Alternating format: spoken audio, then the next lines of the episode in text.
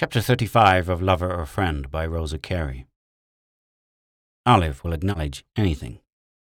Evil, like a rolling stone upon a mountain top, a child may first impel, a giant cannot stop. By despising himself too much, a man comes to be worthy of his own contempt. Amiel. Audrey was sure it was the east wind that made everyone so unlike themselves the next morning. Bailey had told her that the wind was decidedly easterly, or perhaps, more strictly speaking, northeast. She had run down the garden to speak to him about some plants, and perhaps with some intention of intercepting Cyril when he went across to breakfast, and they had had quite a confabulation on the subject. But when she got back to the house, she found rather a subdued state of things. Mrs. Ross looked tired. Her husband had kept her awake by his restlessness, and she had got it firmly in her mind that a fit of gout was impending. Dr. Ross had once had a touch of gout, a very slight touch to be sure, but it had given him a wholesome fear of the complaint, and had implanted in him a deep distrust of other men's port wine, and his devoted wife had never forgotten the circumstance. And I am sure, she observed in an undertone to her daughter, that if I were not quite certain that there is nothing troubling your father, for of course he would have told me of it at once, I should have said there was something on his mind. He tossed and groaned so. But mark my words, Audrey, it is his old enemy, the gout, and if only I could induce him to speak to Dr. Pilkington, he might ward it off still. What is it that you are telling the child, Emmy? asked the doctor, who had very sharp ears. Gout? Stuff and nonsense. I never was better in my life. I think your complexion looks a little sallow this morning, John, returned Mrs. Ross, rather timidly, for she knew her husband's objection to any form of ailment. I'm sure you never closed your eyes all night. But at this Dr. Ross pished impatiently, and it was then that Audrey hazarded her brilliant suggestion about the east wind. Michael looks rather limp, too, she went on, and he never could endure an east wind. Have your own way, Audrey, returned her cousin good humouredly, but neither to her nor to Mrs. Ross did he confess that his night had been sleepless too. When he had finished this breakfast, he went round to the stables, where Dr. Ross joined him. He had ordered the dog cart to be got ready for him, and he told the groom that there was no need to bring it round to the front door. Dr. Ross watched him silently as he drew on his driving gloves and turned up the collar of his coat. You will have a cold drive, I'm afraid, he said at last, as Michael took the reins and the brown mare began to fidget. Come to my study the moment you get back. And Michael nodded. Much as he disliked the business before him, he was anxious to get it over, so he drove as fast as possible, and as the mare was fresh and skittish, she gave him plenty to think about, and he was quite warm with the exertion of holding her in and restraining her playful antics by the time he pulled up at the village inn, which went by the name of the Cat and Fiddle. Here he had the mare put up, while he walked down the one main street of Brayle, and down a lane or two, until he came to Mr. O'Brien's sequestered cottage. Mr. O'Brien opened the door himself.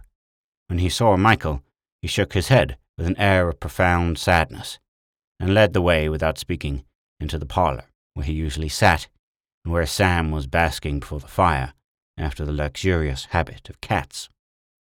He got up, however, and rubbed his sleek head against Michael's knee as he sat down in the black elbow chair, but Mr. O'Brien still stood on the rug, shaking his head sadly. You have come, Captain. I made up my mind you would come today. To get at the rights of it, I told Matt, so depend upon it, the captain will look us up. I said to him, he is a man of action, and he is not likely he will let the grass grow under his feet. You will be round, sure enough, and you will have to be ready with your answers. Where is your brother, Mr. O'Brien? He's gone out for a bit, but he'll be back presently. I told him not to go far. You'll be wanted. You may take my word for it. You'll be wanted, Matt, I told him, and then he promised he would be round directly. I'm afraid this affair has been a great shock to you, Mr. O'Brien. Miss Ross once told me that you had no idea whom your brother married. Well, sir, I can't say as much as that. Matt told me that the name of the girl he was going to wed was Olive Carrick, and that she came of respectable people, but he did not tell me much more than that. And now I put it to you, Captain, how was I to know that any woman would falsify her husband's name, and that she should be living close to my doors, as one might say? For what is a matter of three miles? It gave me a sort of shiver. and I've not properly got rid of it yet. When I think of that dear young creature whom Susan and me have always loved, that she should be entrapped through that woman's falseness into an engagement with Matt's son, it goes to my heart. It does indeed, Captain, to see that dear, sweet lady dragged into a connection that will only disgrace her. My cousin would think it no disgrace to be connected with you, Mr. O'Brien, for he knew too well Audrey's large-mindedness and absence of conventionality. She has always looked upon you as her friend. Thank you, Captain, that is very handsomely said, and I wish my Prissy could have heard it, for she has done nothing but cry since the news reached her. Rachel refusing to be comforted is nothing compared to Prissy when the mood is on her. She literally waters all her meals with her tears. Yes, you mean it handsomely, but I'm an old man, Captain Burnett, and I know the world a bit, and I have the sense to see that Thomas O'Brien, honest and painstaking as he may be, is no fit connection for Dr. Ross's daughter. Why, to think she might be my niece and call me uncle. And here the old man's face flushed as he spoke. It is not right. It is not as it should be. She must give him up. She must indeed, Captain. I am afraid Dr. Ross holds that opinion, Mr. O'Brien. You will understand that he means no disrespect to you, but it is simply intolerable to him that any daughter of his should marry Matthew O'Brien's son. You see, I am speaking very plainly. Yes, sir, and I am speaking just as plainly to you. In this sort of case, it is no use beating about the bush. Matt has made his bed, and he must just lie in it, and his children Heaven help them, poor young things, must just lie in theirs too. Dear, dear, to think that when she was talking to me so pleasantly about Molly and Kester, and what is her lad's name, that neither she nor I had an idea that she was speaking to their uncle. There, it beats me, Captain, it does indeed. And there were tears in her old man's eyes. I'm afraid there is heavy trouble in store for them all, and for my cousin too. She would be very unwilling to give up Blake. Humph! That is what he calls himself. Well, she was always faithful, Captain. She is made of good stout stuff, and that sort wears best in the long run. If she is a bit difficult, send her to me and I'll talk to her. I will put things before her in a light she won't be able to resist. In spite of the sadness of the conversation, Michael could hardly forbear a smile. I hardly know what you would say to her, Mr. O'Brien. You leave that to me, Captain. It is best not to be too knowing about things. But I don't mind telling you one thing that I would say. My dear young lady, you have been a good and true friend to Thomas O'Brien, and I am grateful and proud to call you my friend. But I will not have you for my niece. Matt's son may be good as gold. I have nothing to say against the poor lad, who after all is my own flesh and blood. But it would be a sin and shame to wed him when his father picked oakum in a felon's cell.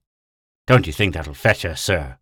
Women are mostly proud, and like they meant to have clean hands. And I'll say it too. And here Mr. O'Brien thumped the arm of his chair so emphatically that Sam woke and uttered a reproachful mew. I hope you will not be put to the pain of saying this to her, returned Michael in a low voice. What a fine old fellow this was. He wondered what Dr. Ross would say when he repeated this speech to him. Nature must have intended Tom O'Brien for a gentleman.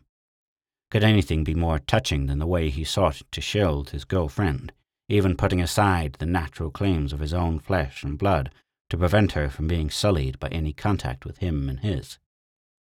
Michael felt as though he longed to shake hands with him and tell him how he honoured and respected him, but he instinctively felt that any such testimony would hardly be understood. One word he did venture to say. I think it is very good of you to take our side. Nay, sir, I can see naught of goodness in it. As my Susan used to say, you should not praise people for walking along a straight road and for not taking the first crooked path that offers itself. Susan and I thought alike there. We were neither of us fond of crooked turnings. There can only be one right and one wrong Tom, as she would say, and I hope, Captain, that I shall always tell the truth and shame the devil as long as I am a living man. I should think there would be no doubt of that, returned Michael heartily, and then a faint smile crossed the old man's face. But it faded in a moment, as footsteps sounded in the passage outside. That is Matt, He's kept his word in coming back so soon. I'd better fetch him in, and then you'll get it over. You need not leave the room, Mr. O'Brien. This is your business as well as ours. I know it, sir, but thank you kindly. I feel as if I had said my say, and that I may as well bide quiet with Prissy. Matt has had it all out with me. We were up half the night talking. I always hoped I was a Christian, Captain, but I doubt when I think of the words I spoke about that woman. She married that poor lad to serve her own purposes, and to spite her lover, and while he doted on her, she just looked down on him and scouted his people because they were in trade. She pretty nearly ruined him with her fine lady-like ways, and with pestering him for money that he had not got. And then, when he made that slip of his, and was almost crazy with the sin and the shame, she just gives him up, would have nothing more to do with him. And that is the woman that the Almighty made so fair outside that our poor foolish lad went half wild for the love of her. No, sir, if you'll excuse me, I will just send Matt along, and keep in the background a bit. It makes me grind my teeth with pain and anger to hear how she treated the poor fellow, almost driving him mad with her bitter tongue. Then in that case I will certainly not keep you. And as he spoke, he noticed how the vigorous old man seemed to totter as he rose from his chair, but he only shook his head with the same gentle smile as Michael offered him his arm. Nay, Captain, this is not needed. I'm only a bit shaken with all that's passed, and you must give me time to right myself. Now I will send Matt in, and when you have finished, I'll see you again. Michael did not have to wait long. He had only crossed the room to look at a photograph of Susan O'Brien, which always stood on a little round table in the corner, when he found the light suddenly intercepted as Matthew O'Brien's tall figure blocked up the little window. To his surprise, Matt commenced the conversation quite easily. You were looking at Susan, Captain Burnett. That was taken twelve or thirteen years ago. Isn't it a kind, true face? That is better than a handsome one in the long run. She does not look as though she would desert a man when his head is under water. Eh, Captain? No, indeed, returned Michael, falling at once into the other man's humour. Mrs. O'Brien must have been a thoroughly good woman, for her husband never seems to have got over her loss. He's always talking about her. That's so like Tom. He was never given to keep a silent tongue in his head. He must always speak out his thoughts, good or bad. That is rather different than me. Why, I've often spent days without opening my mouth, except to call to my dog. I think Tom finds it a relief to talk. The sound of his own tongue soothes him. Very likely. Sit down, Mr. O'Brien?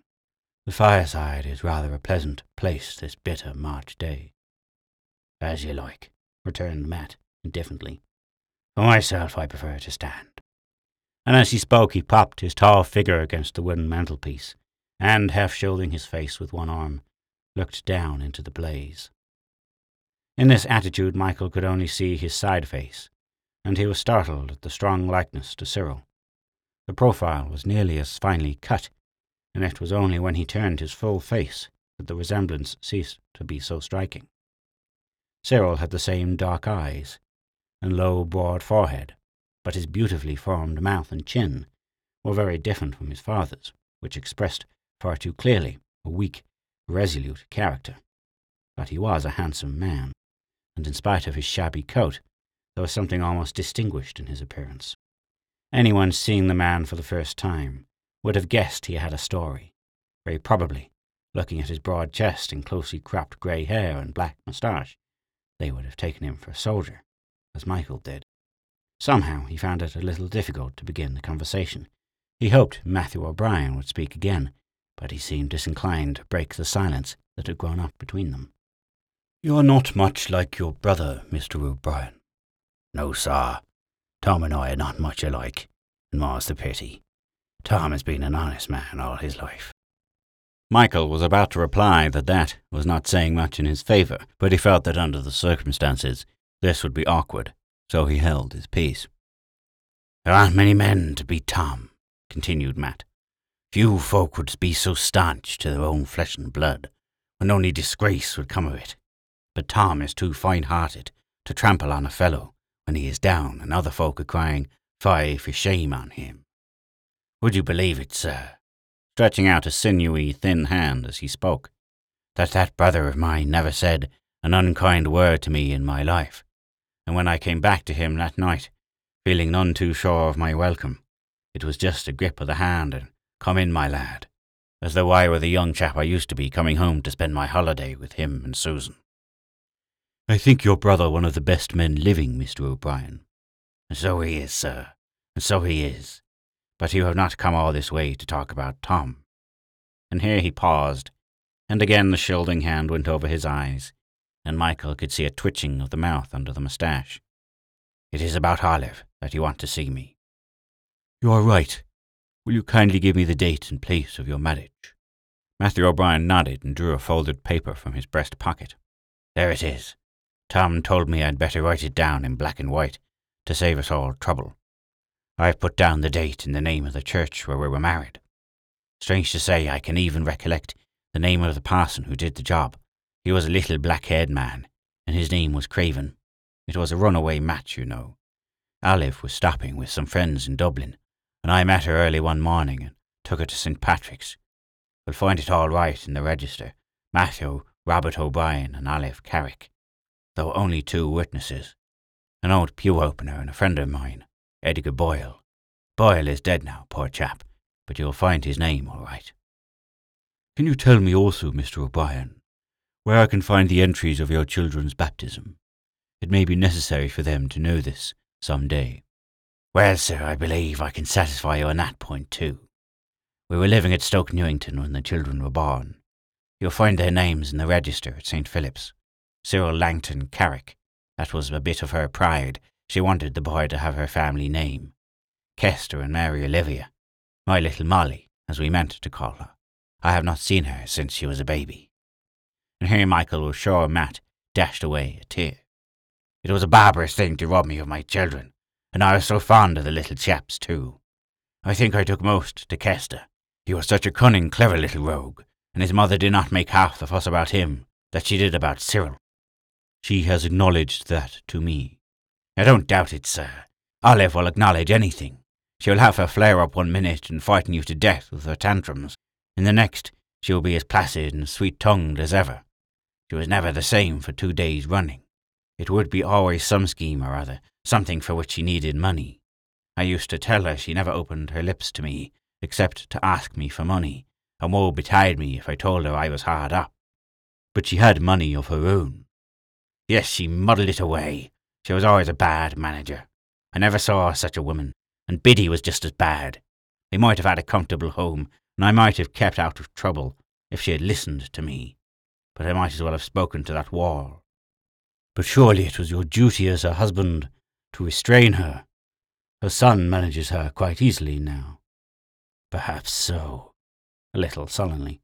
Maybe she cares for her son, though she turned against her husband. Her heart was always like flintstone to me. I was afraid of her, Captain Burnett, and she knew it, and that gave her a handle over me. A man ought not to fear his own wife. It is against nature. But there, when she looked at me in her cold, contemptuous way, and dared me to dictate to her, I felt all my courage ooze out of me. I could have struck her when she looked at me like that, and I think she wanted me to, just to make out a case against me. But fool that I was, I was too fond of her and the children to do it. I bore it all and perilled my good name for her sake. And this is how she has treated me, spurned me away from her as though I were a dog. She has not been a good wife to you. But all the same, I do not understand why you took her at her word. Did you never in all these years make an effort to be reconciled with her for the sake of your children? You do not know, Olive, when you put such a question. There will be no reconciliation possible in this world. I may compel her to own herself my wife, but I could not force her to say a kind word to me. She talked me over into setting her free, and made me promise not to hunt her out. She got over me. Olive is a rare talker. She told me it would be better for the little chaps not to bear their father's name. She would take them away and bring them up to be good, honest men, and she would take care no shame should ever touch them. And would you believe it, sir, I was so cowed and broken with the thought of all those years I was to spend in prison, that for the time I agreed with her. It was just as though I had made her a promise to commit suicide. I was to let her and the children go, and not to put in my claims when they set me free. And as she talked and I answered her, It seemed to me as though Matt O'Brien were already dead.